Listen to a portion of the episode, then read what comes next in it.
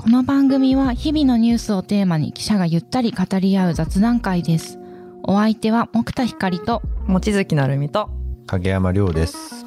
毎週金曜日にお送りします。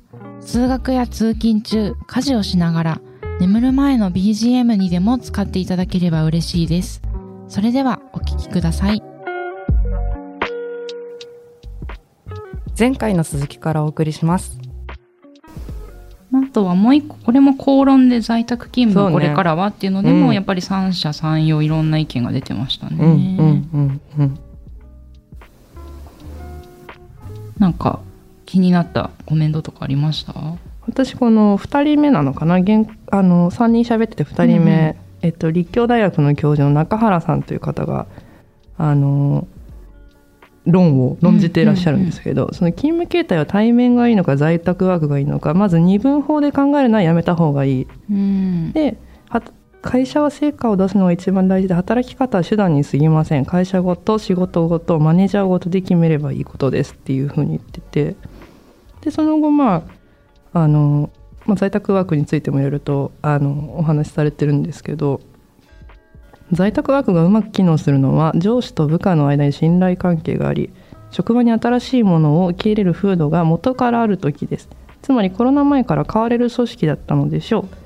逆に対面でないと意思疎通が取りにくいという組織はもともとのコミュニケーションが足りていないのだと思います。ちょっとちょっとぐさって感じうん私は 若干あの対面で仕事している身からするとちょっとぐさってのもあるんだけど、うんまあ、確かに実際そうだよなとも思いつつ、まあ、あとそ本当なんだろうその仕事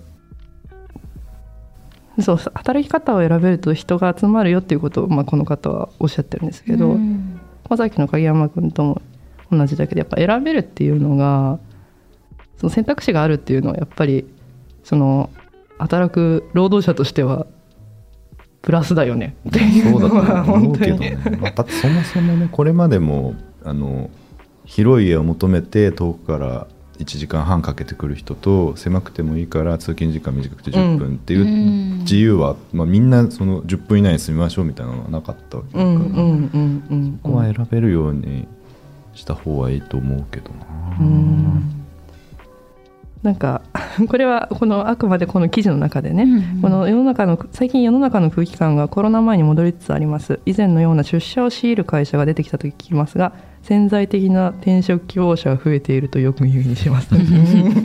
おおちょっとぐさぐさみたいな感じなんだけど。まあね、だけど確かに出社しないと顔も見たことない人とかいるから、うん。そういう部分はなかなか難しい部分は。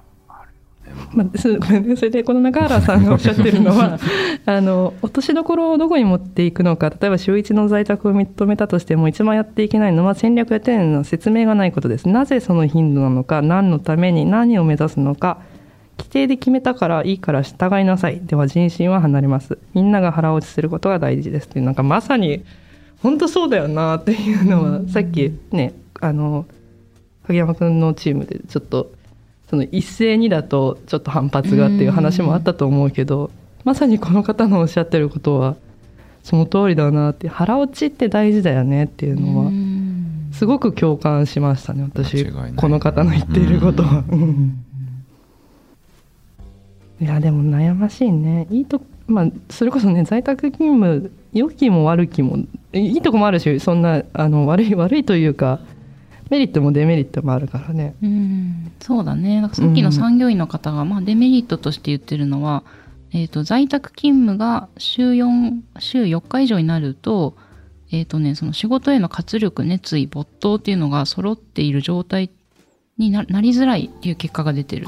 なんかワークエンゲージメントっていう風に言うらしいんですけどその活力熱意没頭が揃ってる状態。活力熱意没頭、うん 熱意とか言われたら私なんか常にふーんって ほーっていうこう平均かもしれないけど。没頭もすごいよね結没構頭ね、うん。確かに。まあでもその在宅勤務が週4日以上になるとちょっとそこが高めないかもしれない。で業種や業態にもよりますが在宅勤務は週23回ぐらいが適正ではないでしょうかっていうふうにの方はおっしゃってましたね。なるほど。うーん本当人によるって感じですよね。ね。フルリモートでね遠本当に全然違う場所に住むのがいい人もいれば、うん。ね。なんか空いてる時間とかだったら通勤の時間とかも結構なんか、こんな人いるんだみたいなのとかで楽しい時とかもあるから。それはでも相当余裕のある時じゃない？ちゃんと睡眠とって。人々を観察してるな影山君めっちゃ余裕あるなって思うけどな。こんな人いるんだって。例えばなんか誰どんな人がいたのそれ？ちょっとあ特に覚えてないけどね。難しいな。ちょっとなんかどうすどう言えばいいかいやまあでも私もその割とここ数ヶ月はあのいわゆる満員電車で通勤をしてたからそそれはねもう本当在宅がいいなっていうのは。ん。でもそれこそもう例えばねあと1時間早く起きて1時間早い電車に乗ればそりゃねそのラッシュじゃないさ、うんうんうんでも寝たいじゃん。それはさ無理さできないさと思う ちょっとね数ヶ月あの満員電車に揺られてたんですけど、うん。まあ、やっぱりその実際ねあの出社してる方多いし実際その乗ってみて思うけど、うんうんなかなかその、ね、時差出勤とかも結構言われたけどなかなか難しいんだろうなというのはね9時いわゆる9時5時っていうのを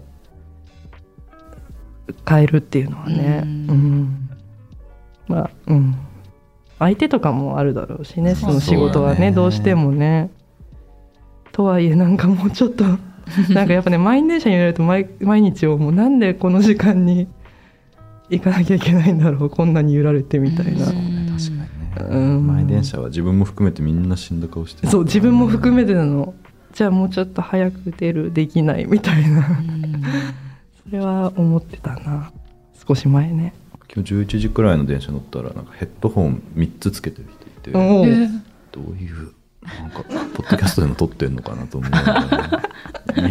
耳と首と。あまあ耳に1個 あと2個ここかな。あまあ、まだ2個ならわかるけど確かに。2個もわかんないけど。確かに謎めいてるな。ファッションかね。ファッションか。もしくはまあそのメーカーの人でなんメーカーの人？か使い分けてんの、まあ、メーカーの人みたいな顔してないけど。どういうこと？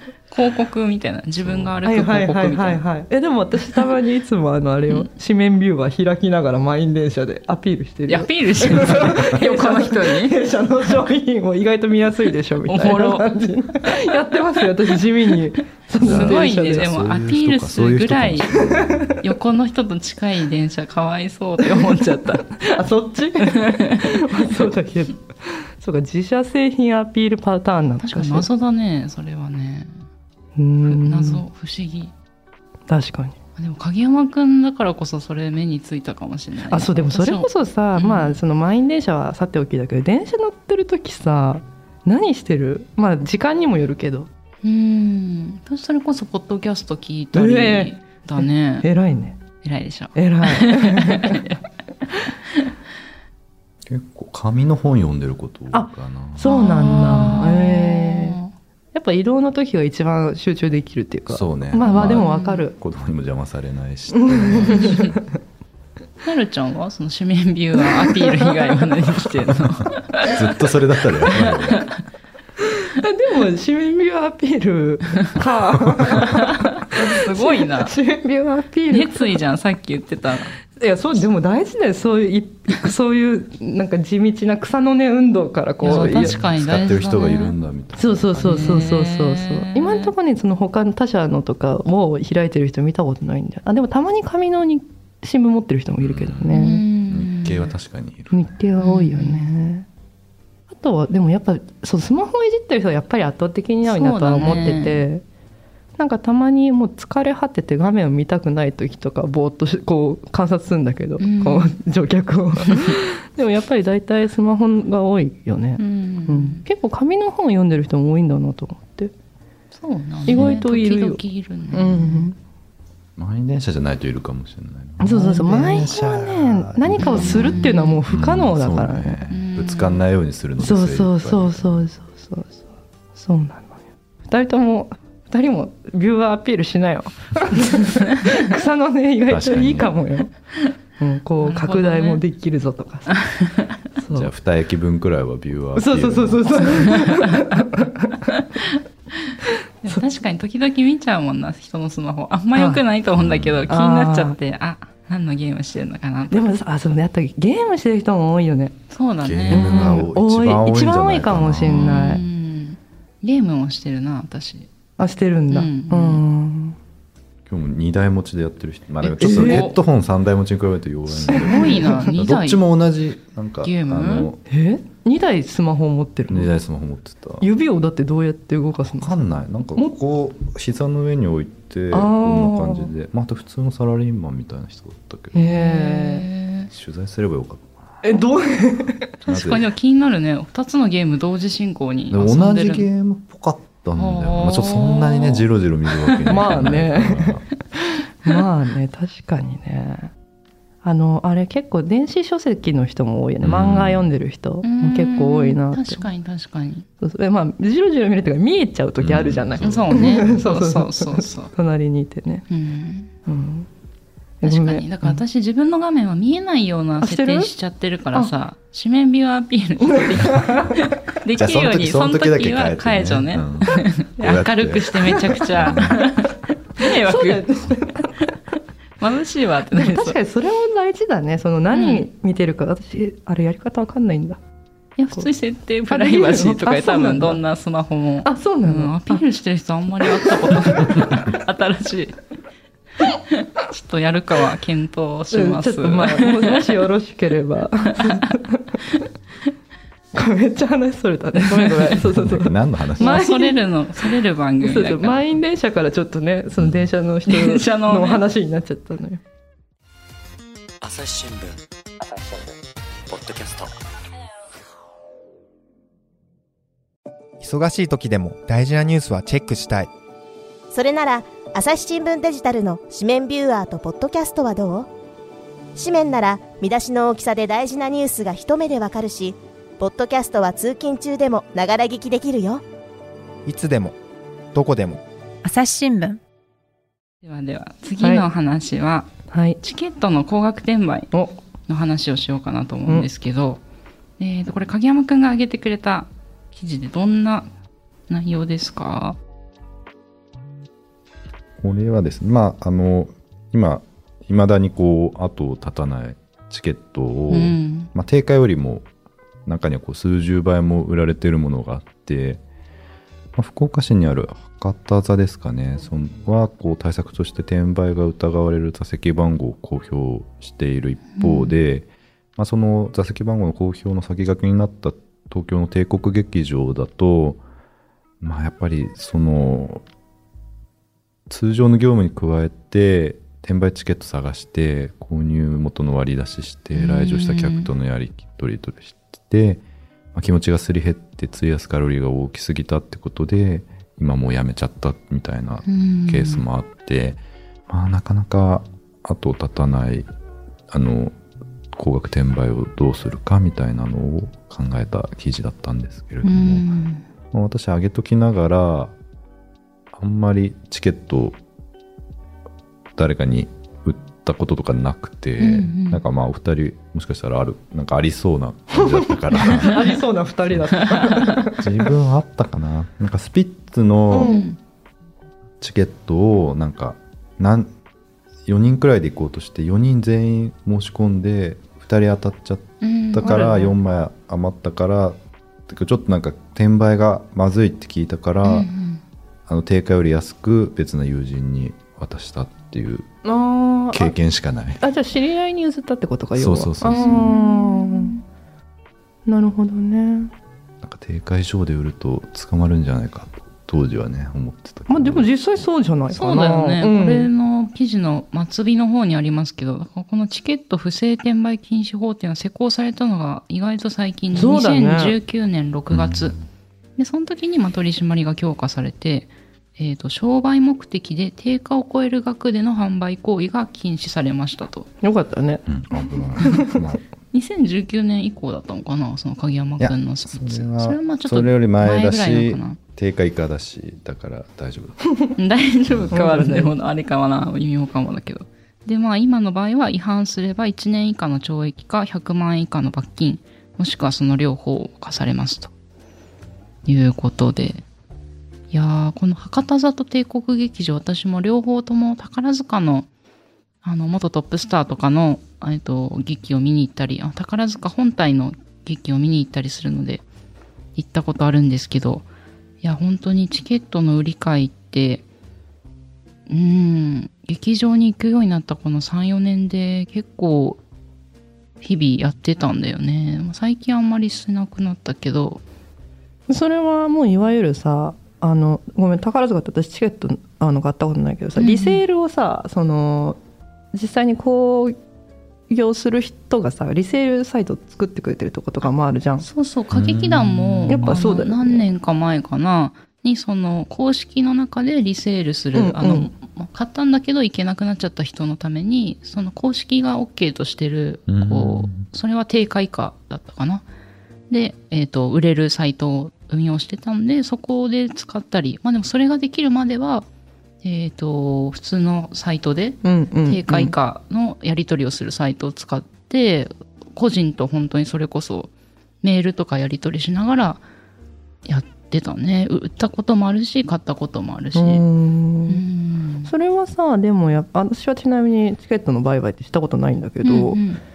あの振り込むタイミングとかさいやこの人本当に買ってくれんのとかさその辺なんかこう自信がすごいんだけど私の場合。いやだから私の場合は、うん。振り込む先払いとかする人とはやり取りしてなくって、うん。もう劇場の前でああのチケケットを渡し現金をその場で渡しますっていうやり方に応じてくれる人とだけやり取りしてたんだよね。なるほどね。じゃないとやっぱりね詐欺もそうだよ。あるから先払いとかして「いや実はチケットないです」とうん。かなんかねバックレられたりとかありえるから、うん。まあ、それでもねいつも当日にやり取りすることが多かったから、そのうんえっと、ショーがあるその日。だから本当にそこに行っていなかったらどうしよう、うん。ざね、悲しいな、楽しみにしてたの見れないかもっていうなんか時々は半分あったけどね。確かにね。でもまあそれがいいかもねその当日時間渡しううん。ん。いやでも本当調べたら最近でもそのか宝塚の、えー、とチケットが10万円とかでこれはう売られてたねまさに。今日の収録してる今日もあごそれは当然。不正なサイトで。当然定価ではないんだよね、うん。あ定価ではない。そこ定価がいまいち分かってそう宝塚の定価がちょっと。分それがかんない5500円の席を10万円で売っていてで取引中ってなっちゃったからね。あー。あまあうん。でも確かに私もまあそのあのキンプリ全力で応援した時に、まあ、調べたことはあって、うんうんそれこそ定価、まあ、8 9千円が、まあ、それが101520うん20とかになってくる。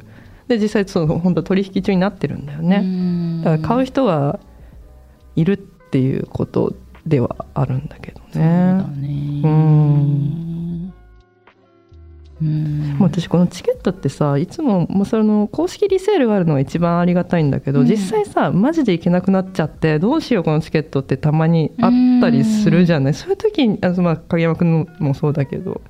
そういう時になんかそうリセールもっと浸透してほしいなっていうのは思う定価でこう、取引ができるようになってほしいなっていうのは毎回思うんだよ。そうだね。うん。ちょっとねさすがにね全額寄付するわけにはいかない、ね、そうなんよちょっともったいないねじゃん、その席やっぱり。席ももったいないしね、そうそうそうそうそうそう。そうこの博多座の話のところで、まあ、やっぱり席の問題があってあのそもそもなんかなんでこういう高額転売のあの張り紙をするようになったかというとなんかなぜか人気の公演なのに当日の座席が埋まらないことがしばしばあったと。うんでまあ、おそらくその高額転売されたんだけど買い手がつかなかったことが考えられるかなと、まあ、急ぎであの休養ができて来れなくなった人もいたけどそういう場合もあったんじゃないかということで公演を見たい人に見てもらえないのは劇場としても悔しいっていうコメントしてて、あのこういう対応を取るようになったみたいなので。うん。ね。えうまくチケットが本当にやり取りできる場所が広がってほしいですよね。そうだね。であと転売ヤー本当にやめてほ本しい。ね。うん。あでもなんかこの博多座の例であの転売されたチケットで来たお客さんのほとんどは違法とは知らなかったと言っている方も結構いたと。うーん。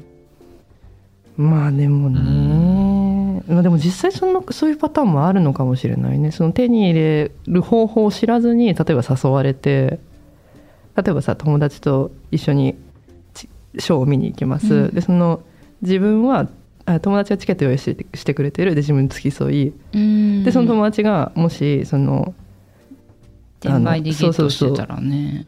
そしたら実際知らないってこともあるかもしれないけど。うーんそうでこれちょっと前の記事なんですけどこのチケットを譲りツイート見て振り込んだらっていう詐欺についてのあの記事も出ていてあのまあやっぱりなかなかそういうチケットのやり取りの中で騙し取られお金を騙し取られてしまうケースもあるみたいでこの記事で紹介されてたのはえっ、と人気アイドルグループのコンサートチケットを譲るという投稿をツイッターで見て連絡をして2枚譲ってもらおうとしたと。で LINE でメッセージを送るとすぐ今本日お振り込みいただければいただきたいんですがというふうにあってでまあ一度被害に遭ったこともあったそうですその詐欺に。なんで後払いでお願いしたかったけど断られちゃって代わりに住所や名前を教えてもらうことを条件に先払いに応じることにしたと。で、指定された口座へ1万円分の5万円をひとまず振り込んだと。まあでもやっぱりこれ詐欺だったみたいで、あの、その後に連絡がつかなくなってコンサートにも参加できなかったという、うん、話で、まあこういうふうにツイッター上で個人的にやり取りをして、あの、詐欺に遭ってしまう場合もある、だなという。まあでもね、あの、本当に行きたい気持ちってのはすごく分かって、どうしてもこの舞台を見たいっていうのが、ね、あるけど、なんかそこにつけ込まれてしまうっていう話なんだよね。そう。ねうん。でもまたこの記事の講談もちょっとぜひ読んでいただきたいんですけど、まあ、実はこの詐欺をしていたその女性も専門学校時代にあのアイドルに会えるとか言われて詐欺に遭ったことが複数あったらしくって、まあ、だから自分が被害者だったのに今度は詐欺をする側になっちゃってで借金を背負っていて給料では賄えなくなったのでこのチケット詐欺を始めたというふうに裁判の中で明らかになったそうでで手口は自分が被害に遭った時のを真似したという感じでこうねなんか連鎖が続いてしまってるなという感じで。まあでアイドルとか宝塚とかだけじゃなくて WBC とかでも結構ね詐欺あったがねねニュースになってたよね。うんいやー法律はできたんだけどなかなか抜け穴というかそこで騙されちゃったりする人はいるしまあ私もならないようにちょっと気をつけながらだなと思いながらでしたね。やっぱリセールの仕組みっていうのは難しいのかね。できるだけこうん。うなんていうの？公式のリセールのなんか仕組みができるといいなっていうのは思うけどな。ううん。うだね、まあ手間がかかる割にはそこの部分ではあまり儲けはないからっていう部分なの。かな、なのかね。お話はつきませんが続きは次回お送りします